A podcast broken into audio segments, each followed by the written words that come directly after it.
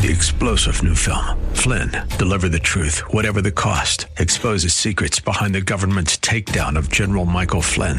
Flynn knew what the intel world had been up to. He ordered the first audit of the use of contractors. This set off alarm bells. He told the truth. He was the most dangerous person for Donald Trump to hire. They had to get rid of Flynn. Flynn, deliver the truth, whatever the cost. Available now. Watch it today. Go to salemnow.com. Salemnow.com.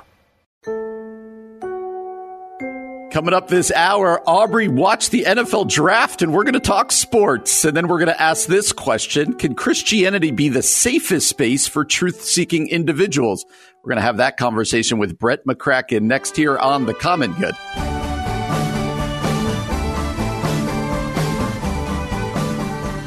Hey, everybody, welcome to the Common Good here on AM 1160 Hope for Your Life alongside Aubrey Sampson. My name is Brian Fromm. We made it to Friday. Here it it's is. Friday, finally. The weekend is here, and we are glad that you're joining us today uh, on a Friday. As we said, it's been a great week.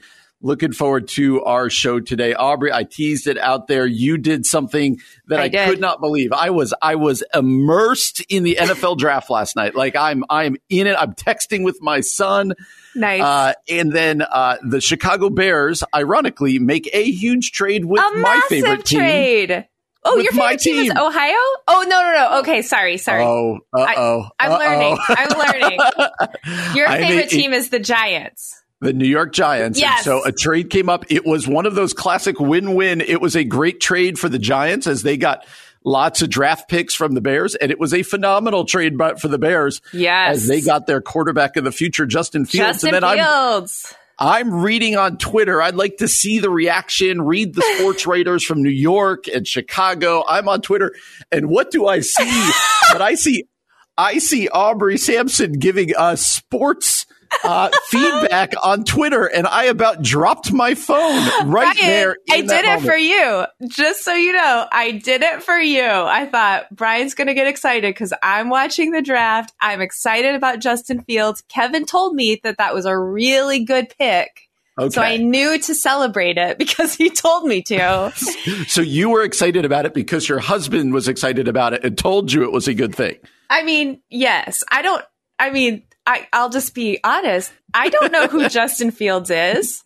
But then I discovered some things, and I'm very excited for the Bears now because finally I, I we have a quarterback. now it's we. I like that you felt though strong enough about it to go to Twitter and to go to Instagram. well, I mean, you know, the people need to know what I think about the Bears. They're always uh, looking to me for sports commentary. So I know because I expect your husband to be writing things like Super Bowl and all these kinds uh, of things. Always, it was really yes. weird because I've I have all these friends who are Bears fans out here, and I felt good for them. I mean, you Bears have been just desperately needing some quarterback like uh, uh, help, not just help, but needing like some uh, leadership and skill set, a savior. Yes. There you go. Yes, just yes. some hope. There's the word I'm looking for. The Bears fans just need this hope. I mean, really, really going to just ride with Andy Dalton all year. Uh, but for the Giants, who at the moment aren't looking for a quarterback, they might be in a year or two here. Uh, and who need more picks and stuff. I was, my son and I were high fiving when we saw the trade go up. And then yeah, it was a classic win-win. So here, what did you think in general though of watching the draft? How much of it did you watch? Yeah. And did you enjoy your maiden voyage of a draft experience? okay, so I I really enjoyed the pageantry of it. I love the announcements and the sounds, like when the Cowboys had their pick ready and that sound went off. It was like doo doo doo or whatever it was.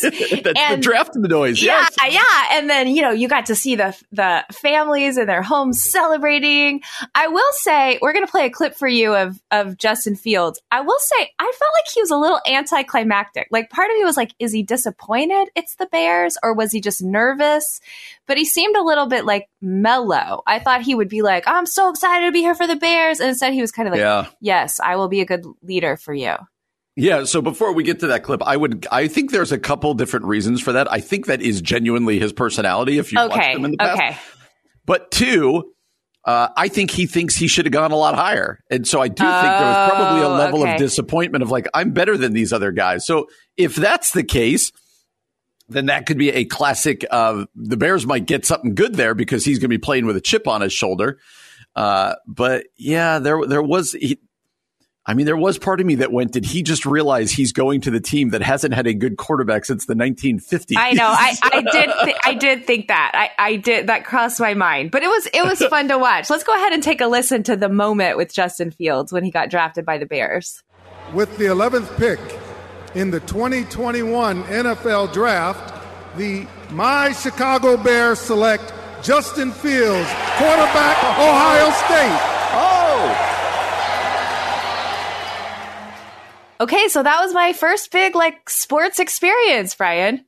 It was, and I'm I'm proud of you. You know, Thank I don't you. mean that in a patronizing way. Thank it's you. like if there was a Marvel marathon on, and I was Yeah. like, you know what? For the sake of the show, I'm going to sit down and watch this. yes. So, listeners, I did this for you, Brian. I did this for you, and actually, no, it was really cool. It was actually very fun. It was more fun than I expected it to be. So, I I can see, especially if you're a fan, why that would be an exciting night. And now think of it this way: not not that you need this, but but now if Justin Fields does turn into the greatest quarterback in Bears history, if there's Super Bowl or whatever else in the future, your husband, who is a diehard Bears fan, He's a diehard will Bears fan. Link draft night to his wife caring enough to sit there with him and watch a draft night. It's this is going to produce good fruit in your marriage, probably for years to come. I really appreciate that pastoral word, Brian. That that feels true because now I'm invested. Kevin and I have this thing as co- in common. Maybe I'm going to get some Justin Fields jerseys for us to wear, some go. shirts. All of a sudden, I'm like this massive Justin Fields slash Bears fan. Kevin's going to love that. Yep. And now, uh, to others of you who tweeted about this last night, uh, can we get a little more original? I probably had half a dozen tweets within the first half hour with some version of Soldier Fields. And uh, I love how creative people are. yeah, but Yeah. you see, you can see people think they're so creative, like Soldier Fields, and then like literally one after another, like a minute apart. It's like, hey, Soldier Fields. I said, okay, I get it. I, I get mean, it. yeah, So the there's a lot you could do. He Justin's on the field. Just go with Soldier Fields. Yeah, Soldier Fields is better. Let's. Yeah, sorry, sorry, everyone. Or if you if you were writing a headline, it could be after after years of waiting, Fields is just in time. Ooh, Brian. That's not bad, right there. That's not bad. I, I that's, That's some creativity for, Yeah. for. I need to save that for sermon prep later today. I need to. Uh, you need to tweet that. No, you need to tweet that today and see what this happens. pick was this pick was just in time. So let's do turn this uh, again. Excited for you to experience the NFL draft. Now we're really going to see how hardcore you are if you watch rounds two and three tonight, uh, because a little Oh, less pageantry. more? Oh, there's seven rounds of this thing. I can't. I cannot commit to anything. But by the the third day, when it's like rounds five, six, seven, they don't even stop to make the announcements. They just come up on the screen while the commentators are talking. They just ignore it. So uh, it changes. The pageantry goes away. So okay. Uh, Okay. Yeah, but now the Bears have gotten their leader. What do you think? Let's end it this way. What do you think it requires to be a good leader, to lead something like a football team, to be, what would you be looking for and go, okay, that is our leader. We found our leader of men here. Yeah, I mean, beyond skill, right? Obviously, Mhm. that feels like a super important part of the process. I would want a leader with a vision for the team, a leader who puts the team ahead of himself, a leader who's willing to, like, I mean, kind of a, you know, a Jesus like leader who's willing to sacrifice himself for the state of the team, one who really cares about the city of Chicago and like stands up for Chicago and speaks well about Chicago. And I, I'd want some humility, but I'd want some fire, right? Like someone who Mhm. has a vision for like, hey, we're going to turn this team around. We're going to go all the way. We're going to, uh, so I want to see investment, passion, and humility. What about you? I just think you described a good pastor too. Oh, I feel like I did. You're right. You're right. I think you're right. I think obviously there's skill, but you want that leader who's like, "Hey, follow me. Here we go. That's Let's it. do this." And Yeah. it's just they have this fire. And I Fields might not have seemed that way, but everywhere he's gone, he's been that type of leader. So Cool. it will be interesting. It's at least a new day for Bears fans. You're not out there going, "Okay, we got Andy Dalton this year. We got no chance." And so Yeah, no, we're excited. It's a new day. Mm-hmm. That's right. Mm-hmm. It is a new day. Well, coming up next, we're going to talk about this. Can Christianity be the safest, not just a safe place, but the safest space for truth seeking intellectuals? That was uh, the theme of an article written by Brett McCracken at the Gospel Coalition. And Brett's going to join us. We're going to talk about that next here on The Common Good. AM 1160, Hope for Your Life.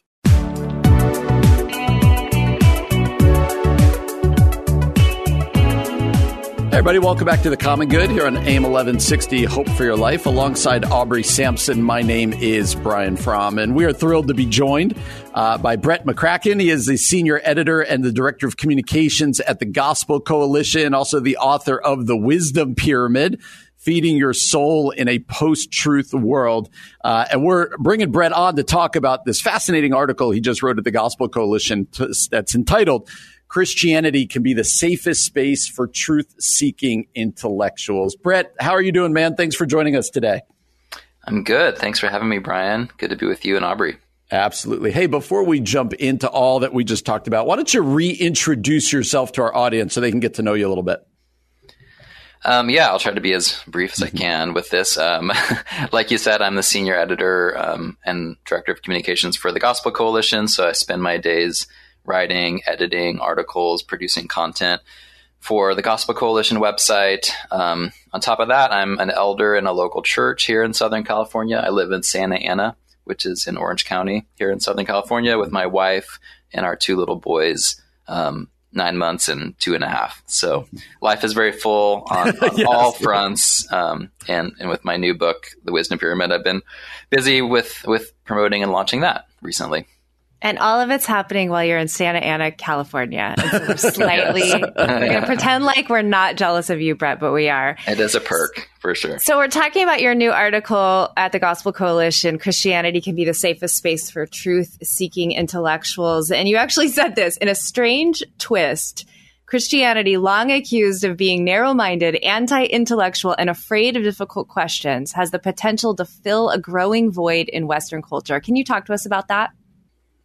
Yeah, um, man, there's a lot I could say. So, um, I think this article came out of just my kind of long term passions, which um, ever since I was a kid growing up in evangelical culture, I was always kind of the the nerdy, smart, you know, bookish kid who asked annoying questions to the youth leader and um, wanted to wanted to kind of go to those places of the big questions and the hard questions about Christianity. And, you know, a lot of times it didn't feel like a safe place to ask those questions. And when I went to Wheaton College, um, it became kind of a safer place. Like Wheaton is a great environment for, you know, smart, you know, curious Christian kids to actually ask questions. And so, and then I worked for, for Aubrey. Aubrey hired me to work at the Wade Center, which is the C.S. Lewis uh, Tolkien kind of the library study center at Wheaton, and and all of those authors, you know, epitomized what I think is a, a healthy model of Christian intellectual life. And so I began to get a vision for this, and so it's kind of been a passion ever since. Like, how do we get the church? How do we get Christian culture to be more friendly to curiosity and intellectual vibrancy? And um, I wrote this article because I've just sensed that in the broader culture recently, it seems like it's becoming less and less possible to have kind mm. of open dialogue where you know if you if you ask a hard question that kind of goes against the politically correct you know orthodoxy on different issues you get shut down and um, so the, the recent um, tweet by richard dawkins was kind of just like the, the catalyst for me to finally write this article that has been kind of bubbling up for a while within mm. me hmm. um, so it was just an opportunity to, to, to finally kind of take time to put some thoughts down. Um, and yeah, so the idea is just like, look, if, if people aren't finding it to be safe on social media to ask difficult questions, if they're not finding it safe, you know, in, in kind of secular college campuses to ask those questions, um, if you go against kind of the, you know, majority opinion on things, then, um, the church should be a safe place to to ask those questions. Mm, and um, I, you know, another kind of catalyst for this is just the deconstruction phenomenon, which we could have a whole podcast episode talking about yeah. about just that. But I've seen, I'm sure you guys have seen, just a lot of young people kind of deconstructing their faith, and a lot of times it's because they don't feel like they can ask hard questions in the church, yeah. and so they they look to podcasts and they look to you know authors and influencers on the internet who are like deconstructing their faith and and that it, I think it's unhealthy when the, that process happens totally outside of the walls of a Christian community and a church yeah. community.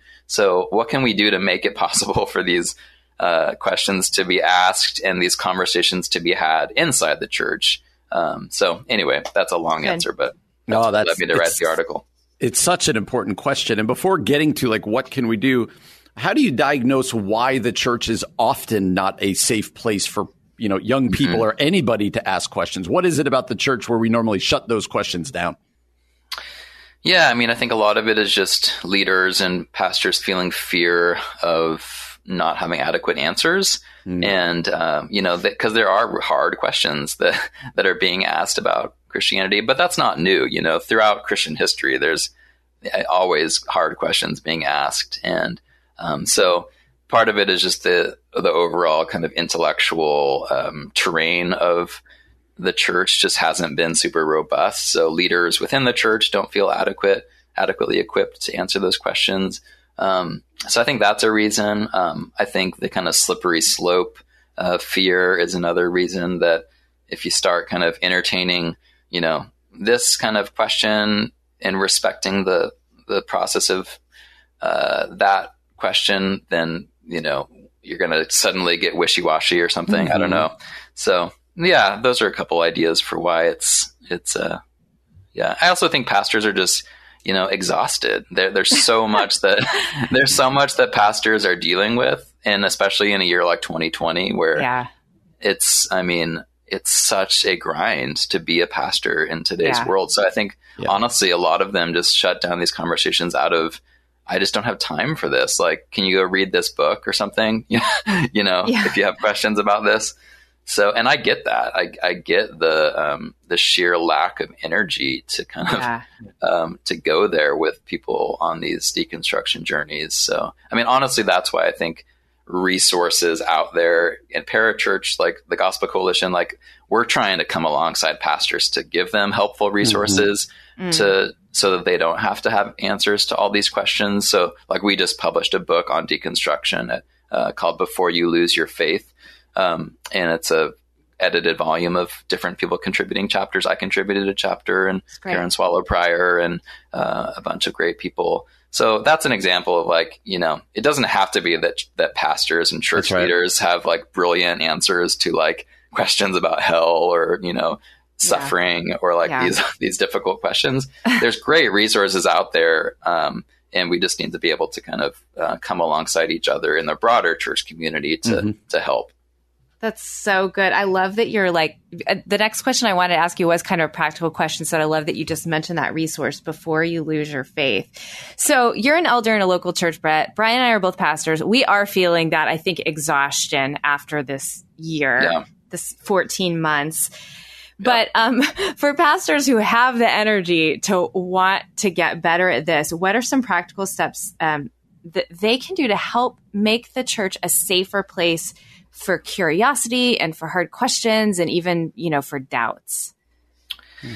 Yeah, you know, I think um, a lot of it just is, it happens on kind of a, a, a smaller scale, like one on one discipleship, you know, so just equipping your, your small group leaders and the, and anyone in the church who's doing discipleship to, to have kind of a friendlier tone and um, yeah. Uh, to have to have more of a hosp- hospitality towards um, people questioning and asking difficult questions. Um, so I would say that. Um, um I would also say just uh, you know there's there's good resources out there. Like another book um, uh, that I just read that's super helpful on this is AJ Swoboda's book. Um, I think it's called After Doubt, and yeah, it's just a helpful kind of look at deconstruction and how to do that well in, in, in a healthy way in the church. And one thing he says that I think is super helpful is go slow. Like mm. we live in this super fast paced culture where like everyone, every, everyone expects instant gratification. Yeah. And that, even the person on the deconstruction journey expects like instant answers to my tough questions about Christianity. Mm. And that's just not realistic. Like with big kind of thorny, complex questions, like it needs to be everyone involved needs to understand this is going to be a, a slow burn. This is going to be a patient process.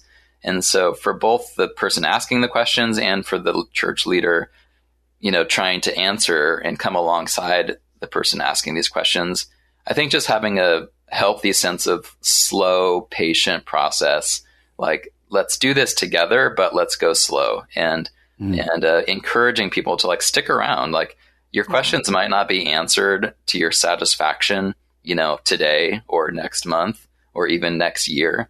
But you know, people a thousand years ago, medieval Christians would wrestle through these questions for a lifetime. Like, Yeah. you know, there there are like monks who would literally spend decades wrestling with some of these questions, and so we need to have a little more grit for long term kind of pa- patient like processing. So that's one one tip I would say. Like, don't don't expect instant gratification on on tough questions.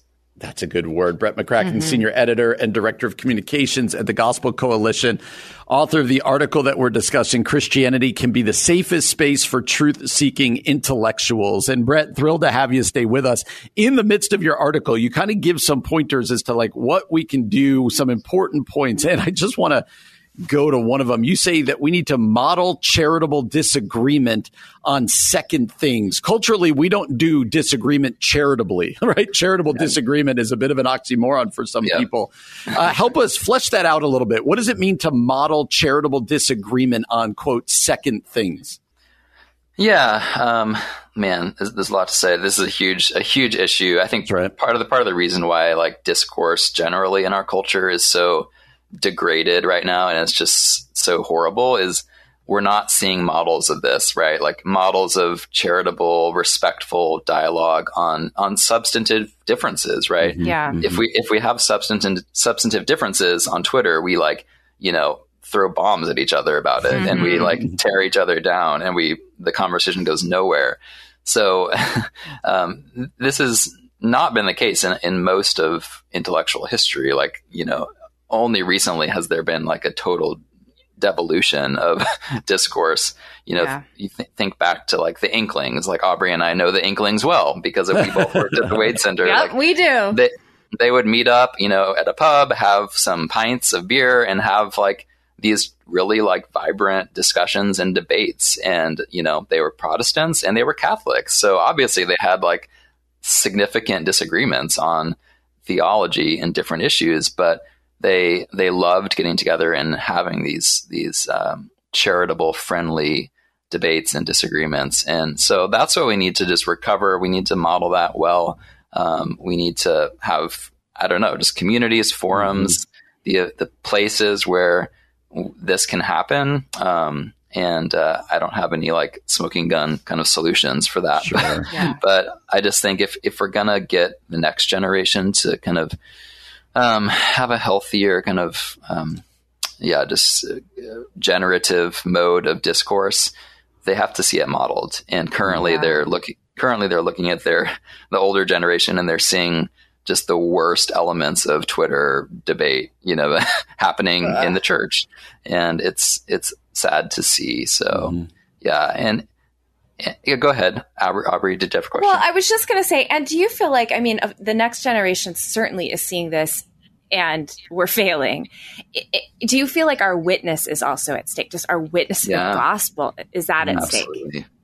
Absolutely. Yeah. If, you know, I, I, I open my Twitter page on any given day and I see what's being like debated and the tone of the debates among mm-hmm. Christians, and it just breaks my heart. And I, I mm-hmm. always think about that witness issue. And I think about like, what does a non Christian think of like all these people who supposedly worship the same Christ and supposedly are unified by the same, you know, cross of Christ? Like, how is it that they are so divided on so many issues and have so much venom towards one another on all these issues? Like, it doesn't like inspire confidence that that that the gospel is real and that the power and that the power of the gospel to unify people across divides is is real but it is real right? Like it, there's nothing on earth that has more potential power to kind of break down divisions and unify people across divides. There's nothing as powerful as the cross of christ to do that. So if we're not leaning into that and modeling that in our disagreements and our discussions among kind of among the family um, Right. the broad the broad family of um, christians then it's a terrible witness and uh, and yet there's such an opportunity there because i do think in the broader culture like it's so divided and everyone is just fragmenting into like ever more insular kind of echo Mm-hmm. chambers, and um, there aren't many opportunities for kind of people of different backgrounds and different kind of divisions to come together in community. And so the church has a great opportunity, I think, in this generation to to show the world what what it can be, right? Um, in, in in kind of the power of the Spirit, in, with the common ground of Scripture and God's kind of um, unshakable foundation of truth. Like it should enable us to form a diverse community, um, but it's it doesn't look like we're leaning into that well. So it's it's lamentable. Yeah, and and you wrote a book that came out recently called The Wisdom Pyramid. Uh, you and I talked about that, I think, a couple months ago, and but I think it plays so much into this conversation. So besides wanting people to know about the book, I would love for you to talk because in it you talk about the need for Christians to uh, ground our lives on on the reliable sources, trustworthy sources like the Bible. But so many of us just spend all of our time uh, with social media and stuff. Can you help people understand just the gravity and the dangers of social media? Like, not that they're going to go away and we need to get rid of them, but kind of this idea that we have to orient our lives on the right sources. Yeah, yeah. The, the the orientation of the pyramid with the Bible at the foundation, like the Bible at the foundation, makes everything above it fruitful, and it Yeah. opens up it opens up possibilities to to go and explore nature and to explore the arts and beauty and to read widely and to kind of fill your library with all sorts of thinkers and books, you know, Christian or non-Christian. It's only because we have that unshakable kind of infallible, like objective truth at the foundation, that's liberating, right? Like Yeah. it's sometimes there's a stereotype that like, you know, people who believe the Bible, it's like this constricting kind of narrow-minded um, prison of thought, but it's the exact opposite. Like, Yeah. um, it provides this foundation upon which you can actually like build knowledge and and that's that's kind of a big theme of my article right like this has been the case for like most of the great universities like the reason oxford exists the reason harvard exists is because of this idea that only if you have shared consensus on indisputable truth like god's transcendent revelation that's what empowers you to like go on all these explorations to- and all these disciplines. It's the it's the veritas that the, Yeah. the unshakable truth of of god's revelation that allows that. If you don't have that um, and then there's no objective truth like intellectual life really becomes just this kind of circular meandering like nomadic like aimless thing. Like there's no way you can ultimately have a purpose. Like Yeah. uh, there's there's no way you can um, kind of uh, adjudicate truth with anyone else. It just kind of inevitably it, or devolves into like my truth is this your truth is that and they can't be reconciled. And the only thing that can reconcile it is power and like who's the loudest voice and who has the biggest platform and that's what we're seeing in our culture right? That's why things are getting so messy is Yeah. because we don't have a shared uh, you know objective truth. So anyway that's that's why i wrote the wisdom pyramid. I think it's a liberating vision for a broad kind of beautiful intellectual life. Um, really the wisdom pyramid is kind of like uh, a manifesto for like christian higher education and like a, a, Wheat, a wheaton college you know type thing because i think that's what wheaton would say right like we can have an, a, a very vibrant intellectual community because we have this like solid foundation in God's right. word, not in spite of it, but because of it. Like, and so that's the same idea with the wisdom pyramid. Amen. So good, Brett. Brett, where can our listeners find out more about you, find more of your writing, find pictures maybe of me and you working together 20 years ago at the Wade Center? Where can we find and follow all things Brett McCracken? Man, I would love to dig up those old archival photos. The, this is 20, 20 years ago now, probably. It's like, definitly 20 yeah. years ago. Yeah. I'm the Yes, same yeah. age, but um, they can find information on me and my books at brettmccracken.com and just follow me on social media if you want. Um, although I feel weird about recommending that since with the the whole wisdom conversation pyramid. we just had. yeah. So you don't have to do that. But um, yeah, and then the Gospel Coalition is really the main like place where I'm writing these days. So you can follow my my work there. Awesome. Again, Brett McCracken is a senior editor and director of communications at the Gospel Coalition, author of a book that we would encourage you to go get called The Wisdom Pyramid. Uh, Brett, this has been great, man. We'll have you on again. Thanks for doing this. Yeah, thanks for being with us. Thanks so much. Absolutely. You're listening to The Common Good on AM 1160. Hope for your life.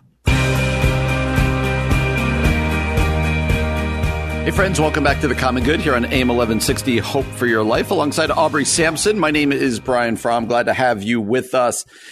Uh, so I was scrolling through Twitter last night for NFL draft purposes, as we talked about earlier in the show. It's a NFL draft is an awesome time to be on Twitter because you get immediate reaction from fans, from uh, from commentators, from reporters, all sorts of stuff. But as I was going through there, came across uh, a tweet uh, from a, a, former pastor, church planter, author of a book called Love Over Fear. I believe he's been on the show before. His name's Dan White Jr. Uh-huh. Uh, he wrote a tweet that I found fascinating, but then also started finding all of the responses to it pretty fascinating. People were kind of diving in on it. So let me. Uh, I, I don't know. We don't always do this, but let me just read the tweet, and I'd love to just have you react to it. He wrote this. It's a couple different tweets. It's a little bit of a thread he wrote this I did a straw poll on my book tour, parentheses, it says 13 cities, with 829 folks in 2019. So this is back when you authors were able to do things called. Oh, I remember those days. Yep. He wrote this 76% of those who identified as progressives see, quote, loving enemies as complicity with injustice. Hmm. 78% of those who identified as conservative see loving enemies as compromise with immorality. And then Dan White writes, think we got a problem? Ooh. He says, what was, what was illuminating in our workshops is that most Christians do not see enemy love as the route to addressing immorality or injustice in the life of another. Somehow, they missed how Jesus did it. Mm. For the few folks who believed loving enemies was central to being a Christian, many reduced it down to having sentimental, nice thoughts. So there's so much in that tweet and in the responses to it. But when you read that, you said you saw that on Twitter. Yeah. Uh, just what was your reaction to that? I mean, one, it did make me wonder how are people defining loving enemies, right? Mm-hmm. And I, and he did address this that uh, loving enemies, a lot of people, folks, is reduced down to having sentimental, nice thoughts. So obviously, that feels like that's part of the problem is how we define love. And, you know, Jesus showed us love by laying down his life for us. Um, so I do think it's a problem that progressives would think laying down their life for someone else is complicity with injustice. And I do think it's a problem that conservatives would see laying down their life for their enemy as compromise with immorality when this is the way of Jesus. Mm-hmm. I mean, you know, I'm also aware First Corinthians 1 says that the message of the cross is foolishness to those who are perishing. So, of course, like, mm. it's in one sense, it makes sense, but it sounds like he interviewed Christians. If yeah, he's oh, on he a, absolutely did. He's on a book tour in churches. That's the part that's disconcerting to me is like, these are Christians saying loving our enemies is essentially not godly. That's right. That's right. And I think um, it raises. Go ahead. Go ahead. No, no, no. Off. You go ahead. You go ahead. I think it raises an enormous question, and that is because uh, I think you're 100% right. We have to define what loving looks like and who our enemies are. And we don't like to call people enemies, but we've talked a lot about how in our day and age right now, enemies, we kind of link to people on the other side of the political spectrum or yeah. whatever else, other religions, whatever else it might be. But I do think it raises a much bigger question about whether we as Christians, like you said, this straw poll was all Christians. He was right. doing this uh, to Christian audiences. He asked that question in a straw poll uh, it does raise the question if we as Christians actually believe that the way of Jesus works. Mm. And mm. if the way of Jesus is effective, and if we even long to live like Jesus did, or if he talked about it having sentimental, nice thoughts, if we go, yeah, that Jesus stuff is kind of nice, but then when push comes to shove, if even us who claim to be Christ followers go, yeah, that's not really a good way to live our lives. You know, laying down my life for Yeah. for others, loving my enemies, uh, putting others before myself, not chasing after money. All of these things. If we go, those are good words, Jesus, but just give me the heaven stuff and and like let me live as I want to live. I do think this is a problem in general with the way we think about Christian faith because I do think, I mean, okay, I want to be careful saying this, but part of, of course, the beauty of our faith is atonement theory, right? That Jesus died for our sins in our place so that we mm. can be forgiven and go to heaven. That is a wonderful part of our faith. So I don't ever want to minimize that. However, that's not the entire gospel. The gospel is also that we are committed to the way of Jesus. Like we are aligning ourselves with who Jesus was and what Jesus commanded his followers to do, which was to take up our cross and die, to love our enemies, to turn the other cheek. And I feel like we forget that part of what, it, I mean, a major part of what it means to be a Christian is this call to love the other. And we sort of think that part doesn't matter, but I feel like we are maybe in danger of missing out on what it actually means to be a Christian. And I'm looking at my own, the plank in my own eye in this, right? Um, we miss out on what it actually means to be a Christian if we are not willing to die to ourselves to love even people who hate us. Yeah, yeah, and and I think another thing that we get wrong is to assume that loving our enemies automatically means that I have to agree with everything they're hmm. saying. That's good. Or Or, or, be to- okay with like sin. and be okay with everything they're doing Yeah, or whatever yeah. else it might be. And so we go, well, I can't love and still call out injustice or still call out immorality or still reject something someone's saying. This isn't mean I have to just agree and, and just sign off or be quiet or whatever else. But, but there is, there, uh, you know, we need to have a conversation about posture, but also just I can love people and have disagreements with them. But right now, our culture tells you if you disagree with somebody, you need to hate them and fight them. Uh, and and I would remind people that Jesus, the closest he came to fighting people, were with the religious people. and he- Yeah, yeah, not the with the enemies, right? right. So then, the, I think it begs the question, Brian, and we only have a little bit of time left. But what does Mm-hmm. it mean to love enemies in today's world? Like when you're pastoring your people, or when you're thinking about your own family, how do you teach others and in your own life to love your enemies? Yeah. So there's one, and it's a great church answer, but it's a church answer because Jesus gave it, right? Like it's hard to hate people that I'm praying for. Oh, So- that's good. Jesus talks about praying for our enemies. And so I, that again, is, is that something we actually believe or is that just a great church answer? Right. And so it's praying for them. And then, uh, being intentional about doing loving things for people that may not be my best friends in the world. They may Yeah. not be people in my quote unquote tribe and making that first step. Jesus constantly was taking first steps towards people.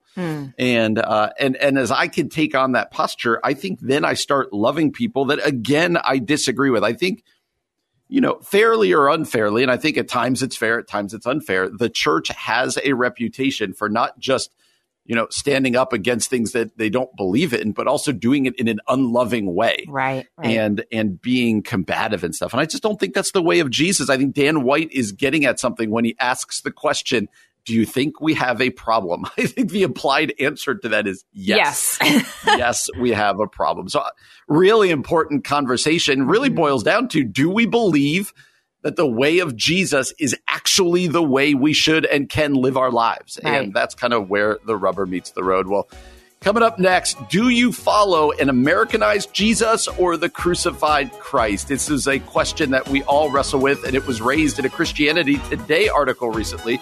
Aubrey and I are going to have that discussion next year on The Common Good, AM 1160. Hope for your life.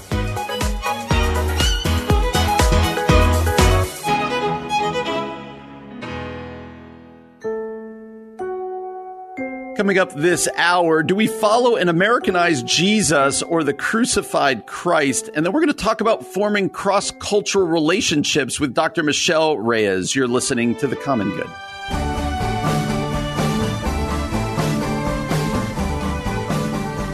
Hey, friends, welcome back to The Common Good here on AM 1160 Hope for Your Life. Alongside Aubrey Sampson, my name is Brian Fromm. Really glad to have you with us on this Friday afternoon.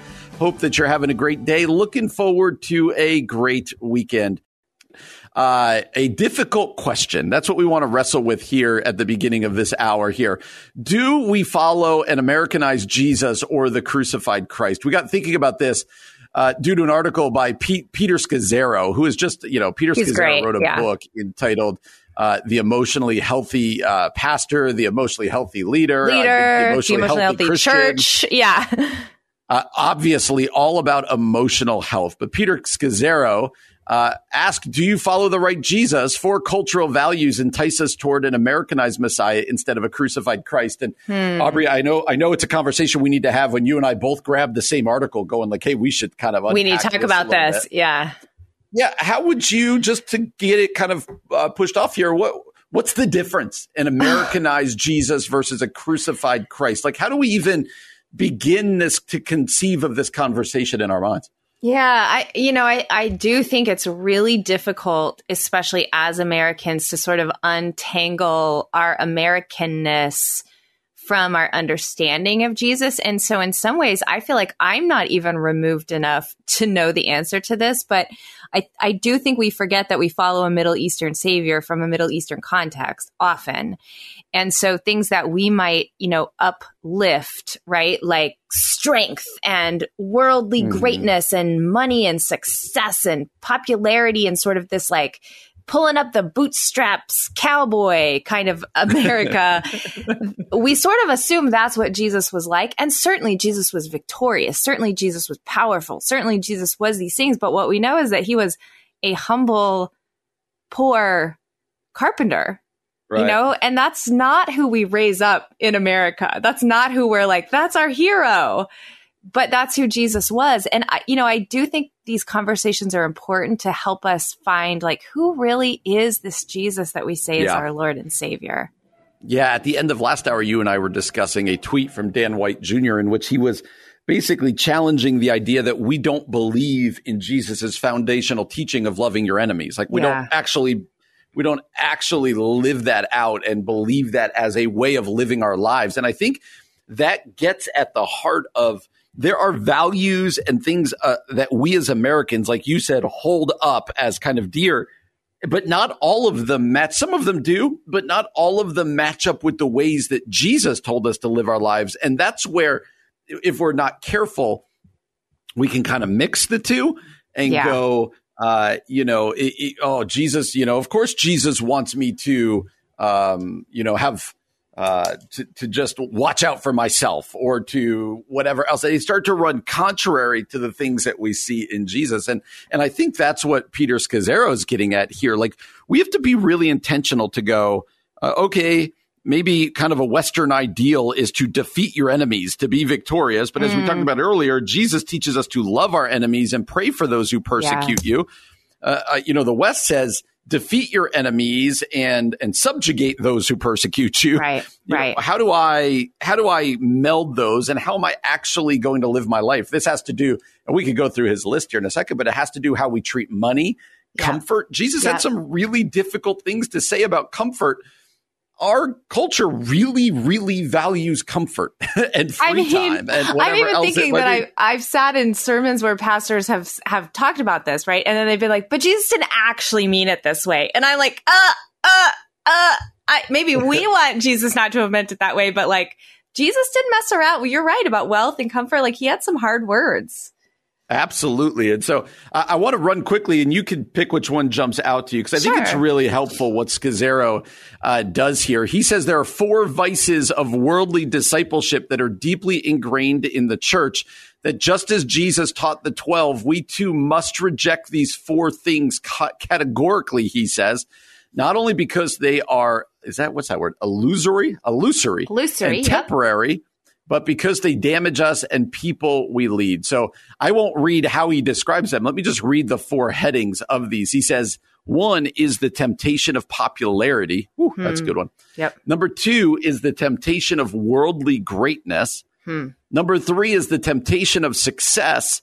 And number four is the temptation to avoid suffering and failure. And he says these are these are very Western American temptations that run contrary to the ways of Jesus. Pick one of those four and kind of uh, kind of pontificate, if you will, on it.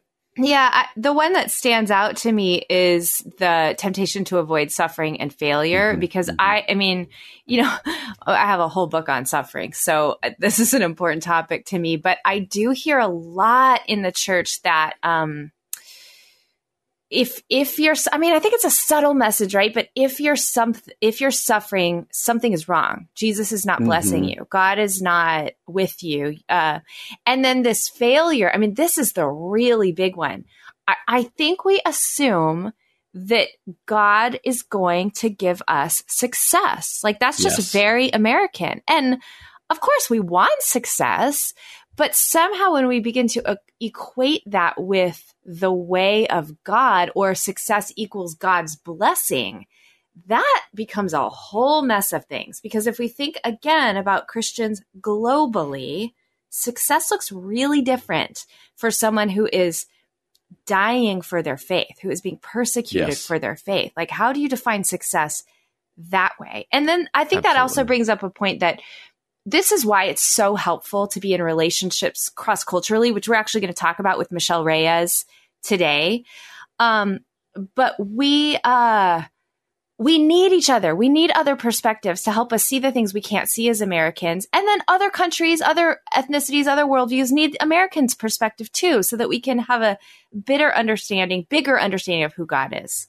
That's well put. I think that temptation towards popularity, I think I admitted to you a couple days ago that I'm a people pleaser and and we grow up from early on like we want approval, right? Yeah, and we of want course. Uh, and and a lot of times that's driven by uh, you know how we perform, how we act. We want others and again there's nothing inherently wrong with that. Yeah. But but when popularity and acceptance becomes kind of your uh, your idol, if you will, we don't see that in the life of Jesus, mm-hmm. right? We don't see Jesus looking for he could have, right? He could have been doing miracles on the street corner and had this huge crowd and people would have just been there for him. But we see that Jesus had a much a much bigger purpose uh, and that he didn't seem overly concerned with what are people thinking about me. Definitely not. Uh, and so, and Paul doesn't seem overly uh-uh, concerned with. Definitely Sometimes not. you want to like yell at your Bible, like Paul, just a little bit of tact. We're going to help you out here. And, and, and that becomes a real struggle because uh, you know we live in a place in a culture in which just a decade or two ago one of the biggest taglines in marketing was image is everything. Like mm. it is, hmm. what are you putting out there? What are other people thinking of you? And that becomes you know, really difficult. I think you and I both chose this article because uh, it's really uh, it cuts close to home for yeah, me. I'm sure for yeah. you, but also for all of us.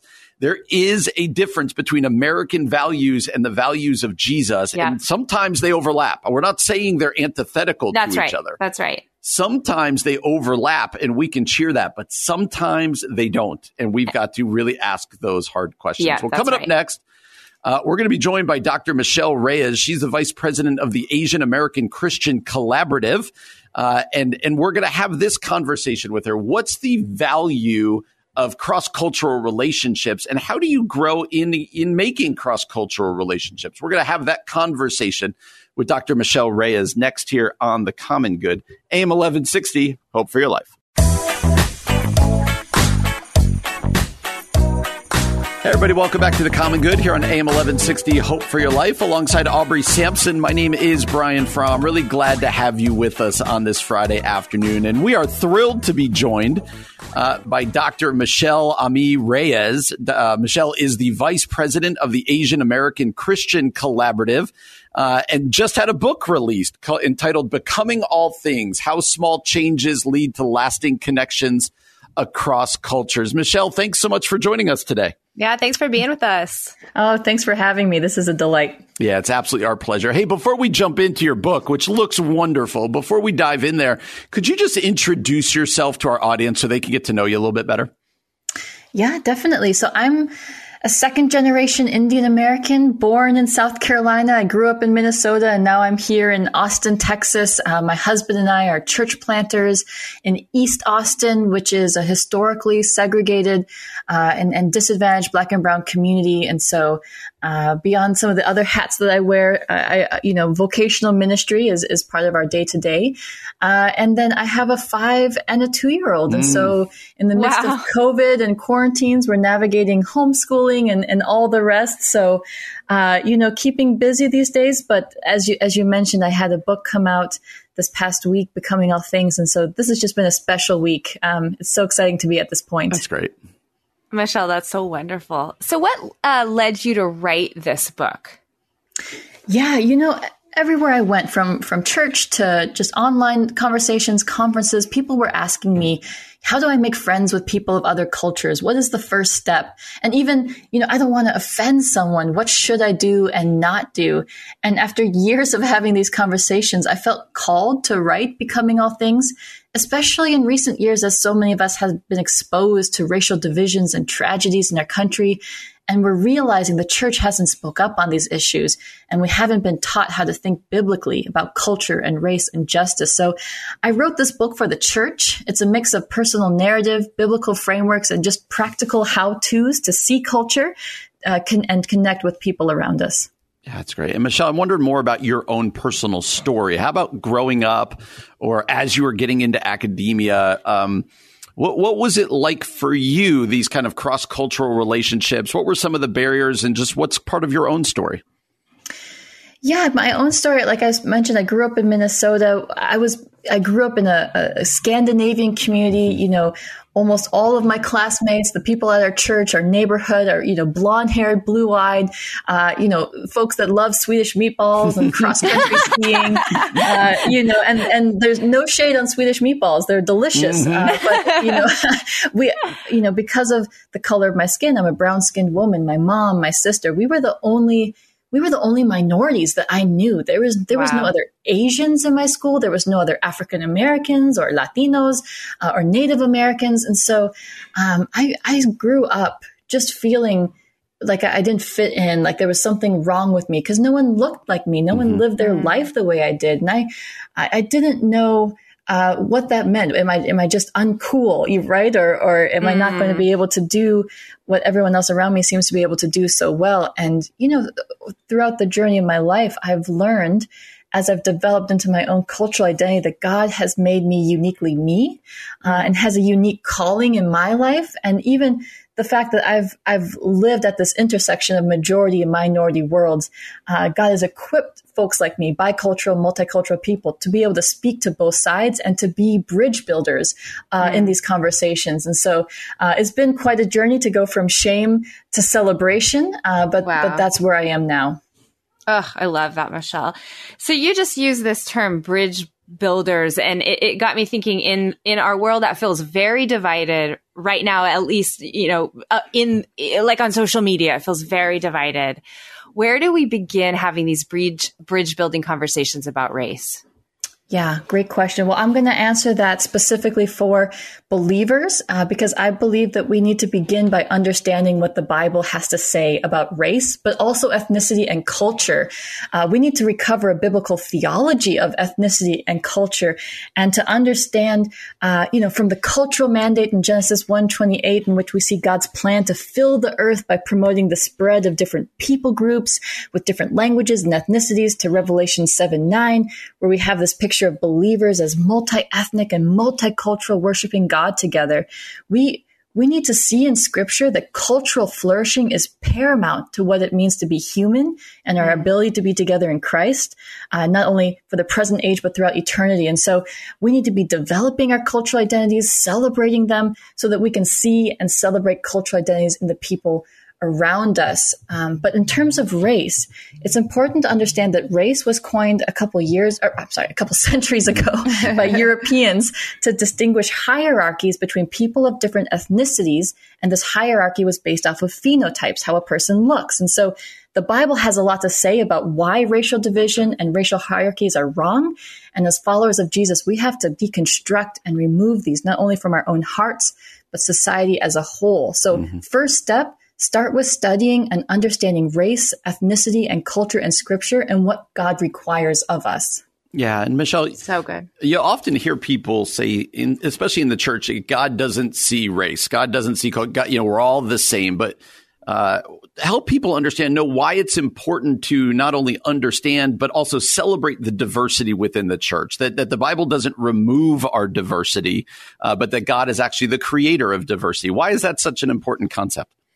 No, that's that's great. Yeah, and I think sometimes Bible verses are taken out of context to to try to justify that position. You know, Galatians 328 you know mm-hmm. there's neither jew nor greek neither male nor female. We are all one in christ jesus. Uh, but you know we we interpret that bible verse a little bit one-sided. We try to use that to say see our cultural identities don't matter. You know we're just all one in christ. But nobody goes the next step and says see we're neither male nor female either. We're all you know asexual or something like that. Nobody would remove biological difference uh, mm-hmm. and, and say that that no longer matters in christ. And so it's a little lopsided. Uh, and, you know, verses like that are, are actually talking about uh, there is no longer racial division. There should be no longer any hierarchies or things in which we, uh, you know, create hurdles and obstacles to be, be uh, joined in unity, in diversity, if you will. And so, um, you know, I think the more that we can properly understand these sorts of Bible verses, the better we will have a, a, a proper context mm-hmm. for seeing how our cultural identities are interwoven into into who we are as spiritual beings. Mm-hmm. Yeah, so good. So good, Michelle. So, so you said as we started, you're a co-church planter. I'm a co-church planter. Brian's a co-church planter. Mm-hmm. And so we that. love getting to talk with church planters. Um, do you feel like your church is doing a good job at embodying diversity and racial unity in some of these cross-cultural relationships? And then generally, how can the church get better at this? Yeah. I mean, man, I'm I'm a bit biased, right? Because I love my church, uh, but you know, I, I I think that there's a lot of good happening uh, at Hope Community Church right now. You know, we uh, our day to day ministry, vocational ministry, means being involved in a lot of justice initiatives. Uh, you know, we go uh, we go door to door uh, to to folks in government housing around where we meet to just to pray for people, to ask how they're doing, uh, and as we hear people's needs, you know whether they need rent money or groceries, like we're trying to holistically care for people as it as it calls us to in the gospel. Um, you know, we're we're uh, setting up uh, hand washing stations for the home, for those experiencing homelessness and uh, hmm. working with our, our mayor and Texas uh, judges to reform local uh, laws uh, so that people aren't put in prison for minor misdemeanors like rolling through a stop sign uh, because then people can't pay to you know pay bail and then they have these criminal records that uh, impede them from getting jobs which then yeah. leads to um, you know certain lifestyles. And so that's a lot of what we do on the ground. Um, and and I'll, I'll say this. Our proximity to our community around us our living life with the people around us is what leads to opening our eyes to new perspectives. It leads to empathy, uh, and it leads to then real action based off of real needs. And so, uh, for any church, you know, think through who are the communities around you? How can you build real relationships with them and not come in as like a white savior type complex, like I'm just going to come and fix all your needs. Yeah. But how do you build real friendships uh, and and hear what people actually need and then respond accordingly? I think we as a church, we can grow in that. Mm-hmm. Dr. Michelle Ami Reyes is the vice president of the Asian American Christian Collaborative, also the author of a book that just came out this past Tuesday called Becoming All Things. One of the conversations that often happens when talking about justice and race and other kind of what, you know, important conversations within the church, you'll hear some people say, uh, just focus on the gospel, right? Just mm-hmm. focus on the gospel and let the rest take care of itself. I'm sure you've been told that and asked that many times. How do you answer that when people say, uh, let's just preach and focus on the gospel? Well, uh, my my tongue in cheek answer is, I reply, I am, I am focusing on the gospel. Now, now let me tell you what the gospel truly is, uh, because you know we. Uh, in, in North American uh, evangelical Christianity, we we too often have this anemic understanding of the gospel, and we we see it in only uh, spiritual and individualistic terms. Mm-hmm. Uh, you know, we've we've turned our focus to just getting people right with Jesus. If if only they would believe in Jesus, then things like racism would disappear overnight. But the, the sad reality is that it's been Christians, among other people, but Christians included throughout human history who have been perpetuating racism, yeah, you know, from, yeah. from the Crusades through, uh, you know, U.S. American history. Uh, and, and so, uh, you know, we cannot be so naive to think, oh, as long as we believe in Jesus, we will not be racists. And mm. so, uh, you, you, know, when we look to the Gospels, when we look at uh, Mark chapter one, Jesus is inbreaking kingdom. And he says, you know, repent for the kingdom of God is near. Yes, he goes and he tells people to believe, uh, and, and there is a spiritual component, but he's also then feeding people and healing the sick and the lame and the blind and, and reingratiating them back into society. The gospel that Jesus brings is holistic. Uh, and if we truly want to live out the gospel, then we need to understand in which um, Jesus c- comes to seek to restore all things, uh, to live in a way that is just. Uh, and in many ways, gospel and justice are synonymous terms. And so, uh, mm-hmm. so that's why I, kind of, I think tongue in cheek, I say, you know, I am living out the gospel. We need, we need this holistic, restorative approach to people to care for their hearts and also for their physical, emotional, mental well being. So good, Michelle. Okay, this is kind of a big question. But um, from your perspective, what are one or two things that need to just be deconstructed or really sort of demolished so that we can build a better, safer, more equitable country for minorities in America? Yeah, definitely. Well, I'm gonna I'm gonna speak as an Indian American. Uh, one of the things that we need to do is deconstruct the black white binary. Uh, mm. You know, the largest minority group in this country are Latinos, uh, but for too long, the stories of Asians and Latinos in this country have been overlooked when we just limit ourselves to race relations in black white terms. And so hmm. I believe it's time for a reckoning with Asian American history uh, and for all people to see the lived experiences of Asian Americans, including the racism we endure, as essential to an understanding of the American story which is of course inseparable from the story of Christianity in our country. Uh, you know, and I just I, I, just got the news today about Sean Wynn, uh, an Asian American man in Indiana who was um, accosted by two white men in his own van, uh, mm. you know, and murdered, uh, and and the police just found his body, you know, dismembered in the back of his mm. own van, um, and you know this sort of anti-Asian racism exists throughout U.S. American history, but it has a new iteration during the time of COVID nineteen. Yeah. Um, and, and so, all this to say, the problems of race for Asians in America look different than they do for the Black community, for the Latino community, and more. And we can challenge ourselves by educating ourselves to the history of anti-Asian racism, both within the church and society at large. So read books like Erika Lee's The Making of Asian America, read books like Frank Wu's Yellow, and sit under the teachings of minorities, especially Christians and Christian leaders of color, uh, because that's how we're going to learn uh, what is needed. Uh, you know, let Christians of color, leaders of color lead us to understand what we need to deconstruct. Mm, that's good. Uh, the tagline of your book is how small changes lead to lasting connections across cultures. Are there some specific change? Because people right now could be thinking, man, this is a really big topic. I don't know how to get my arms around it. What are some of these small changes that you suggest? What are some small changes, not just in churches, but individuals can make that will lead to lasting connections across cultures?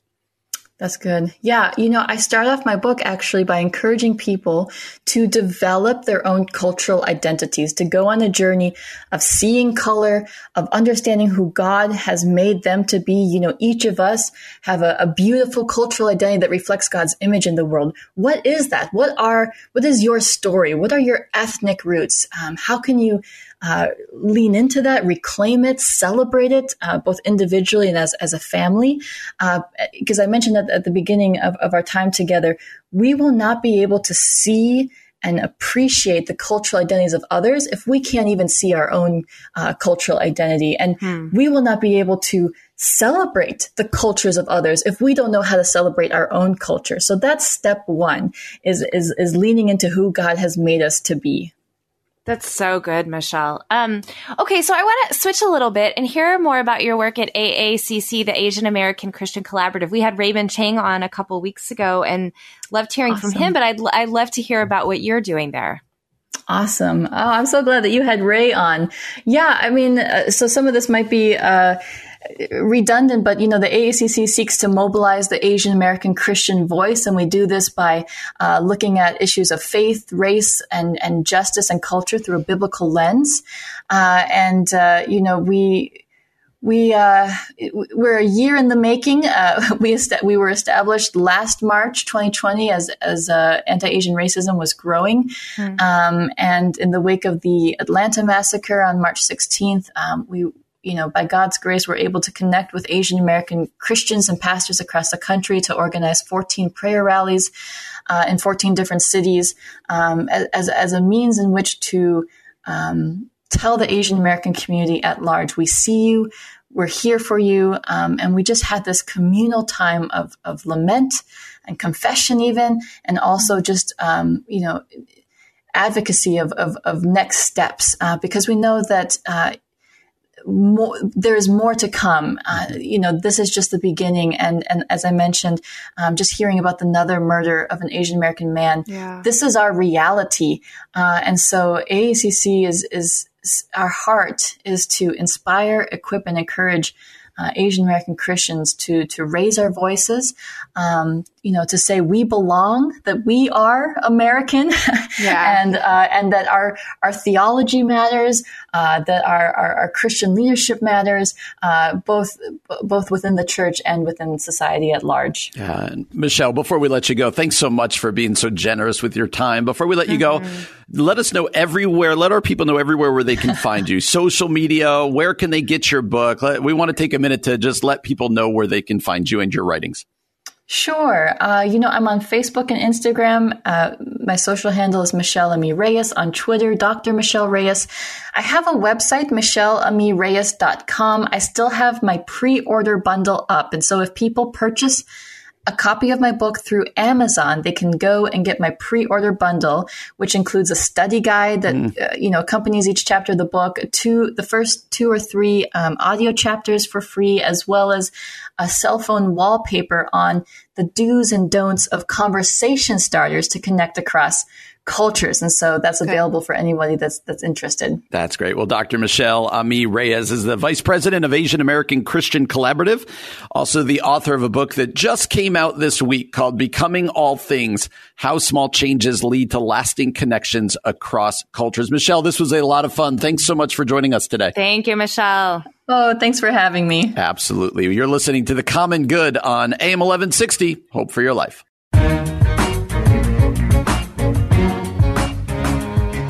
Welcome back to the Common Good, AM 1160, Hope for Your Life. Alongside Aubrey Sampson, my name is Brian Fromm. Thanks for joining us on this Friday. It's good to get into the weekend. Hope that your week was a good one. Uh, hopefully, you have some time with family, enjoy the weather this week. Also, a chance to connect with your church community. Hopefully, you will be able to do that on Sunday, whether you're doing it in person or virtual, however you are. Uh, we hope that you make that a priority. So, Aubrey, we've been trying to end the show with just some encouragement and some challenge. And I, I, I was uh, thinking about the concept of the church and mental health. Mm. And all, especially coming out of a pandemic. Yeah. Uh, and reading an article written by Kay Warren. Kay Warren uh, has done unbelievable um, work. She and Rick Warren, her husband, out at Saddleback, have done unbelievable work around this idea of the church and mental illness. And yeah. it really comes out of some very personal pain. Their son uh, committed suicide a couple years ago.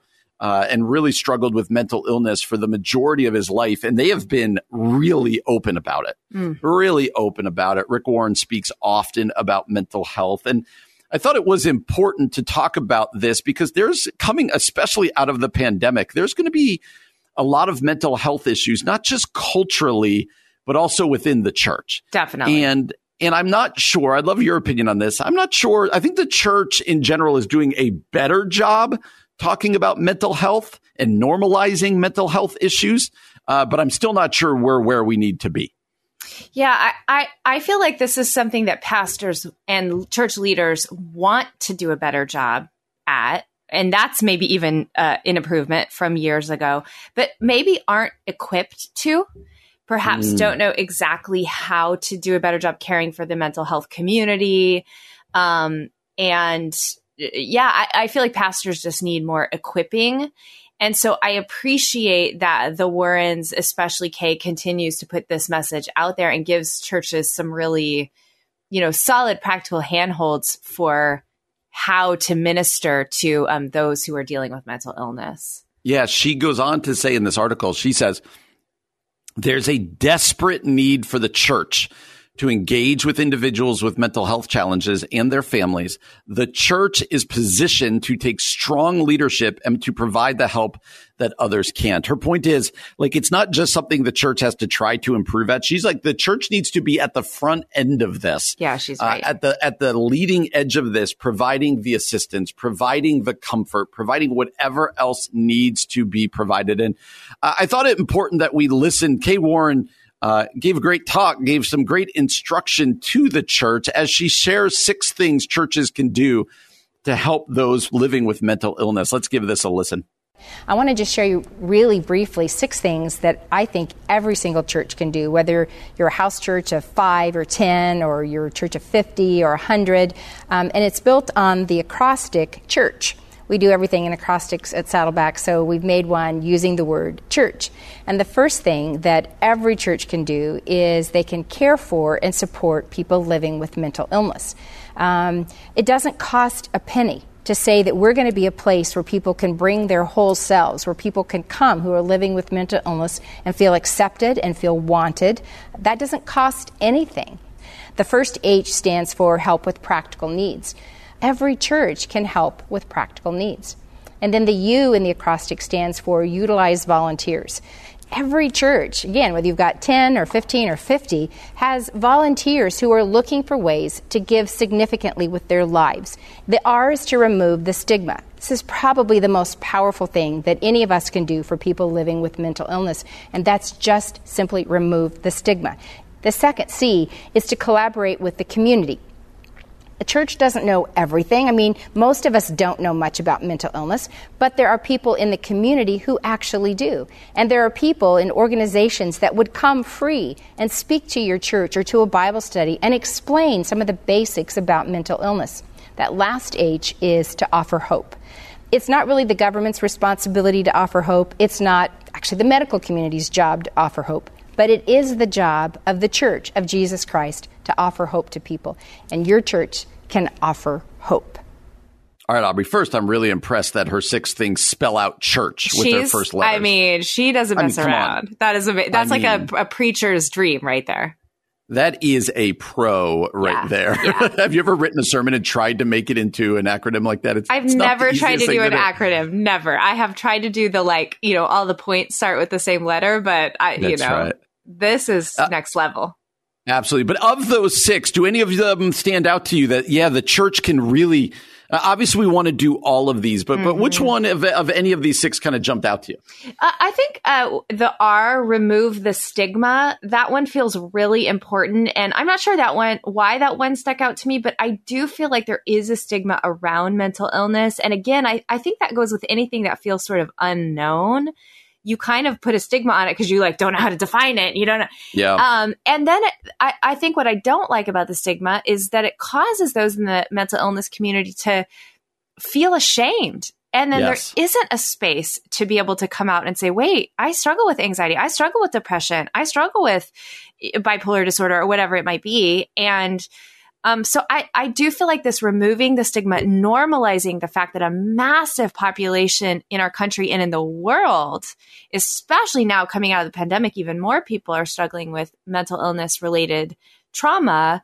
Um, let's just, yeah, let's just normalize it and, and make sure everyone feels safe and comfortable to talk about what they're dealing with.